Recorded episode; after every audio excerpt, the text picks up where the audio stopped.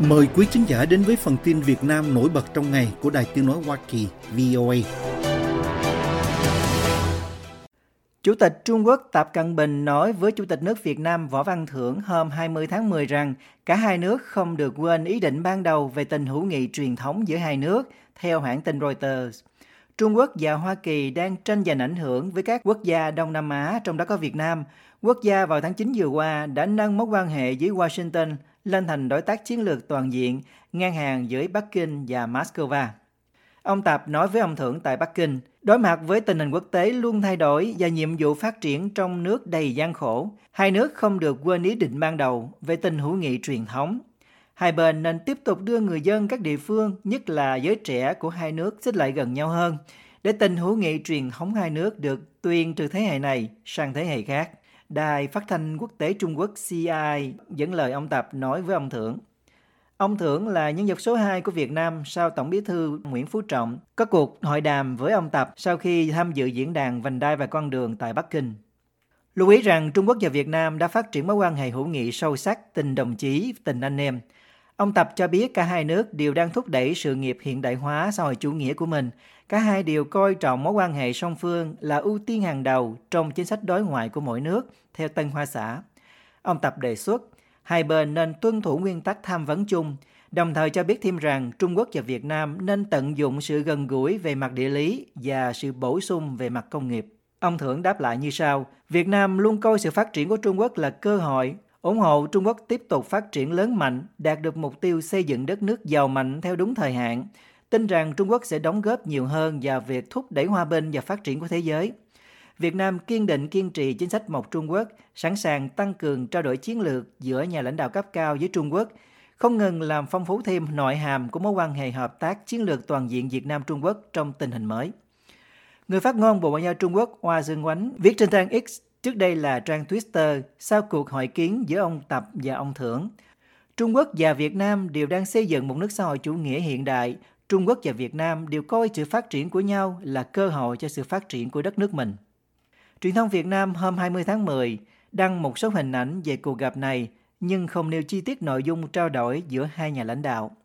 Vào đầu tháng 10, hãng tin Reuters đưa tin rằng các quan chức Việt Nam và Trung Quốc đang chuẩn bị cho chuyến thăm có thể của ông Tập tới Hà Nội vào cuối tháng 10 hoặc đầu tháng 11. Truyền thông hai nước chưa loan tin về chuyến thăm này.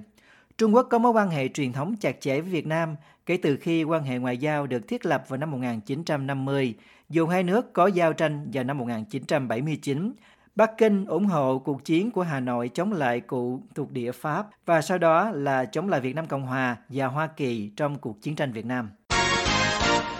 Công an Việt Nam vừa bắt giữ 6 người bị cáo buộc vi phạm các quy định về khai thác mỏ, trong đó có chủ tịch của một công ty đi đầu trong nỗ lực xây dựng ngành công nghiệp đất hiếm để có thể cạnh tranh với sự thống trị của Trung Quốc trong lĩnh vực này. Reuters và truyền thông trong nước dẫn thông tin từ Bộ Công an cho biết hôm 20 tháng 10. Trước đó, Việt Nam cho biết đang có kế hoạch bán đấu giá các nhượng quyền khai thác đất hiếm mới vào cuối năm nay. Trong số những người bị bắt có lãnh đạo của ít nhất một công ty tham gia đấu thầu là công ty cổ phần đất hiếm Việt Nam, viết tắt là VTRE. Chủ tịch của VTRE, ông Lưu Anh Tuấn đã bị buộc tội giả mạo biên lai thuế giá trị gia tăng khi mua bán đất hiếm với tập đoàn Thái Dương, công ty điều hành một mỏ ở tỉnh Yên Bái, miền Bắc Việt Nam.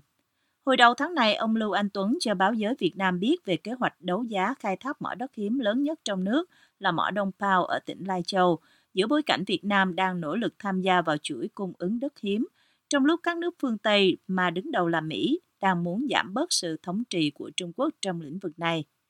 VTRE đã hợp tác với các công ty khai thác mỏ của Úc là ASM và Blackstone Minerals. Các công ty này không có tên trong cuộc điều tra của cơ quan chức năng Việt Nam.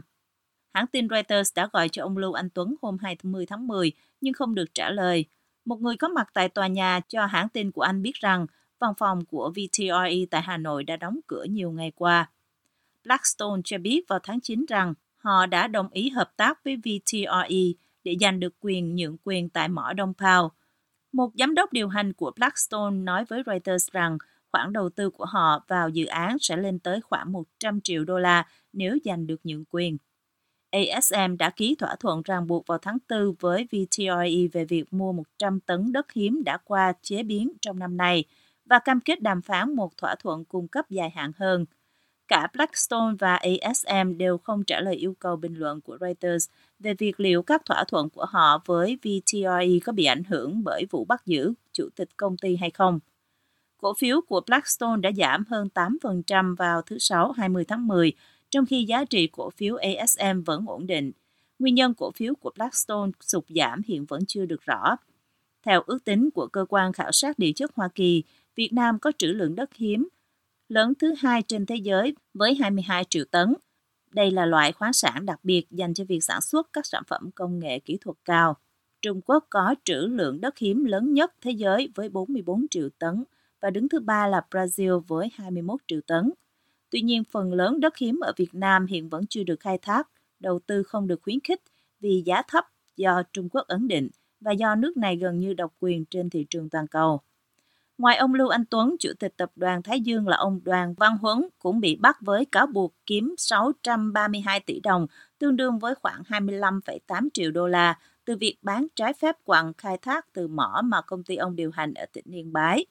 Trước đó, vào ngày 9 tháng 10, cảnh sát điều tra đã khám xét khẩn cấp 21 địa điểm khai thác, tập kết và kinh doanh đất hiếm ở Yên Bái và tạm giữ hơn 13.700 tấn quảng đất hiếm và hơn 1.400 tấn quảng sắt. Báo Tiền Phong dẫn thông tin của Bộ Công an cho biết hôm 20 tháng 10. Phía công an nói ông Đoàn Văn Huấn và ông Nguyễn Văn Chính, Phó Tổng Giám đốc kiêm kế toán trưởng của Tập đoàn Thái Dương, đã tổ chức khai thác và tiêu thụ trái phép hơn 11.000 tấn quảng đất hiếm và gần 130 triệu kg quạng sắt với tổng giá trị khoảng 632 tỷ đồng. Tuyên bố của chính phủ không nói rõ vì sao việc mua bán quạng đất hiếm của các lãnh đạo và công ty trên lại trở nên bất hợp pháp. Nhưng Reuters dẫn lời một người biết trực tiếp về vấn đề này nói rằng quạng thô ở mỏ Yên Bái đã được xuất khẩu sang Trung Quốc do chi phí tinh luyện trong nước đối với loại quạng này không có lãi. Theo quy định của Việt Nam, việc xuất khẩu quặng thô phần lớn bị hạn chế vì Việt Nam đang muốn tăng cường khả năng tinh chế. Chính quyền gần đây cũng tăng cường trấn áp hoạt động khai thác đất hiếm bất hợp pháp từ các mỏ bị bỏ quên hoặc bỏ hoang, vẫn theo Reuters. Ngoài các lãnh đạo trên còn có giám đốc Đặng Trần Chí, kế toán Phạm Thị Hà của công ty Hợp Thành Phát, kế toán Nguyễn Thị Hiền của công ty cổ phần đất hiếm Việt Nam cũng bị bắt trong cùng ngày với cáo buộc vi phạm quy định về kế toán gây hậu quả nghiêm trọng. Nhà sản xuất xe điện Việt Nam VinFast cho biết hôm thứ Sáu 20 tháng 10 rằng họ đã ký được hợp đồng với quỹ Yorkville. Trong đó, quỹ đầu tư của Mỹ cam kết mua cổ phần lên tới 1 tỷ đô la trong thời hạn của thỏa thuận. Cụ thể, thỏa thuận cho phép VinFast có quyền lựa chọn, nhưng không phải là nghĩa vụ, yêu cầu Yorkville đăng ký mua số cổ phiếu phổ thông trị giá lên tới 1 tỷ đô la của VinFast bất cứ lúc nào trong 36 tháng. Reuters dẫn thông tin VinFast cho biết trong hồ sơ gửi cơ quan chứng khoán Hoa Kỳ. Thỏa thuận mới diễn ra vào thời điểm VinFast đang xoay sở tìm cách mở rộng thị trường ở nước ngoài, trong lúc việc kinh doanh trong nước không mấy sáng lạng. VinFast thuộc sở hữu của tỷ phú Phạm Nhật Vượng, người giàu nhất Việt Nam và đã có màn ra mắt ấn tượng trên sàn Nasdaq vào giữa tháng 8 sau khi sắp nhập với một công ty mua lại với mục đích đặc biệt là Black Spade. Nhà sản xuất ô tô của Việt Nam đã đạt được mức định giá khoảng 85 tỷ đô la, cao hơn so với hãng Ford của Mỹ vào ngày niêm yết, thế nhưng đã mất hơn 84% vào thời điểm đóng cửa giao dịch vào hôm 19 tháng 10 khi cổ phiếu của hãng xe Việt Nam được giao dịch ở mức 5,69 đô la mỗi cổ phiếu. Reuters dẫn lời ông David Mansfield, giám đốc tài chính của VinFast nói trong một tuyên bố rằng nguồn vốn cổ phần mới này cung cấp cho chúng tôi lựa chọn có giá trị và khả năng tiếp cận vốn để tiếp tục mở rộng hoạt động kinh doanh trên quy mô toàn cầu.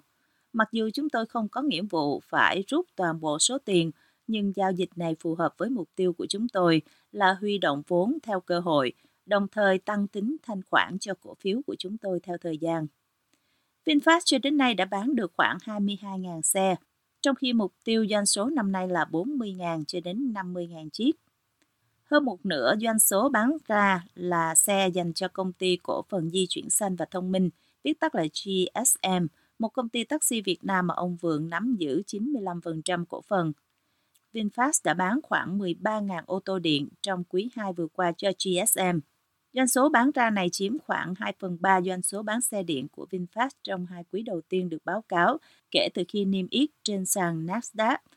Và phần lớn doanh thu từ liên doanh của ông Vượng đã khiến cho các nhà phân tích và nhà đầu tư đặt câu hỏi về những khoản thu nhập gần đây của công ty. Giám đốc điều hành của VinFast là bà Lê Thị Thu Thủy hôm 19 tháng 10 nói với Reuters rằng VinFast kỳ vọng doanh số bán ô tô điện và xe tay ga cho GSM sẽ tiếp tục đến năm 2024 và không gia hạn bất kỳ khoản tài trợ hay chiết khấu đặc biệt nào cho hoạt động kinh doanh này. Mark Angelo, người sáng lập kiêm chủ tịch của Yorkville, được hãng thông tấn Anh dẫn lời, nói rằng quỹ đầu tư của Mỹ mong muốn chứng kiến sự thành công liên tục của VinFast. Yorkville hai năm trước đã mua cổ phần trị giá tới 400 triệu đô la của nhà sản xuất xe điện Lordstown. VinFast gia nhập thị trường xe điện vào thời điểm giá xe điện đang chịu nhiều áp lực, dẫn đầu là việc cắt giảm sản lượng tại công ty dẫn đầu thị trường là Tesla và hàng loạt công ty Trung Quốc. Người sáng lập VinFast là tỷ phú Phạm Nhật Vượng, vẫn là người ủng hộ tài chính lớn nhất cho hãng. Vào tháng 4, VinFast cho biết sẽ nhận được một đợt cam kết tài trợ mới trị giá 2,5 tỷ đô la cho sự phát triển trong tương lai, trong đó có 1 tỷ đô la là từ túi của nhà sáng lập. VN Express cho biết thêm vào tháng 9, ông Phạm Nhật Vượng đã tặng 7.000 tỷ đồng cho VinFast. Hàng chục người gốc Việt tập trung biểu tình trước Tổng lãnh sự quán Việt Nam tại San Francisco hôm 19 tháng 10, phản đối sự can thiệp của chính quyền đối với các nhóm tôn giáo độc lập trong nước. Cuộc biểu tình diễn ra khi chính phủ Việt Nam lần đầu tiên cử một đoàn công tác liên ngành cấp bộ sang thăm Hoa Kỳ, được tháp tùng bởi các chức sắc tôn giáo mà người biểu tình gọi là sư quốc danh.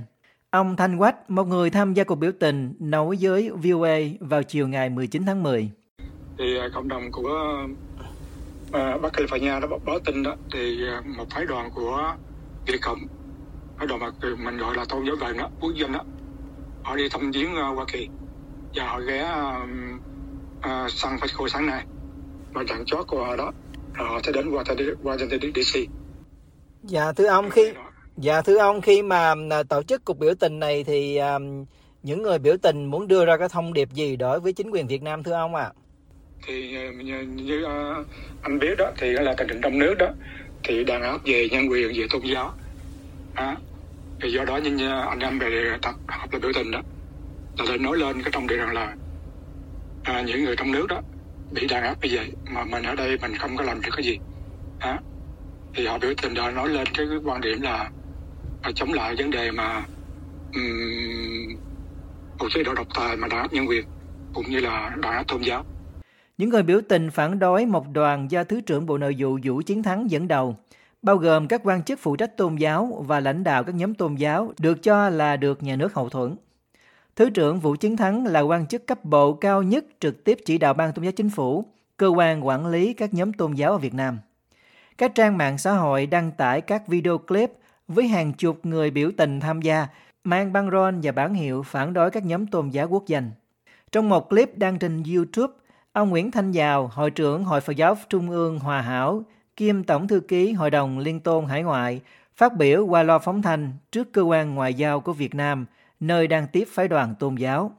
Phản đối cái sự hiện diện của một phái đoàn, trong đó có những người lãnh tụ các tôn giáo tại Việt Nam. Ngày hôm nay chúng tôi sở dĩ có mặt tại đây là chúng tôi muốn nói lên cái sự đàn áp của Cộng sản Việt Nam đối với tôn giáo một cách tinh vi. VOA đã liên lạc Tổng lãnh sự quán Việt Nam tại San Francisco, Bộ Ngoại giao Bộ Nội vụ Việt Nam và đề nghị họ cho ý kiến về cuộc biểu tình này, nhưng chưa được phản hồi. Vào đầu tháng 10, một phái đoàn khác do trưởng ban tôn giáo chính phủ Vũ Hoài Bắc dẫn đầu cũng đã đến Mỹ tham gia hội thảo quốc tế thường niên lần thứ 30 về luật pháp và tôn giáo tại bang Utah. Tại cuộc hội thảo này, ông Bắc có bài phát biểu về tự do tín ngưỡng tôn giáo Việt Nam và những thành tựu đã đạt được trong thời gian qua, theo ban tôn giáo chính phủ. Tại cuộc gặp ở Hà Nội vào hồi đầu tháng, Thứ trưởng Bộ Nội vụ Vũ Chiến Thắng đã trao đổi với Đại sứ Hoa Kỳ tại Việt Nam Mark Nepper về chuyến công du của phái đoàn ông đến Mỹ, dự kiến diễn ra từ ngày 10 đến ngày 23 tháng 10. Tại cuộc gặp này, ông Thắng đã đề nghị phía Mỹ hỗ trợ để đoàn công tác hoàn thành các nhiệm vụ trong chương trình đề ra, theo thông tin của Bộ Nội vụ.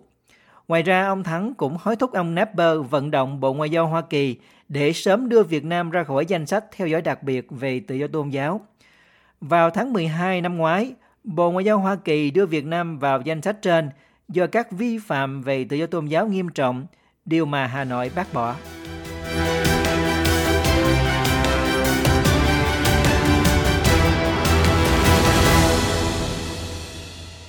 This program has come to you from the Voice of America, Washington.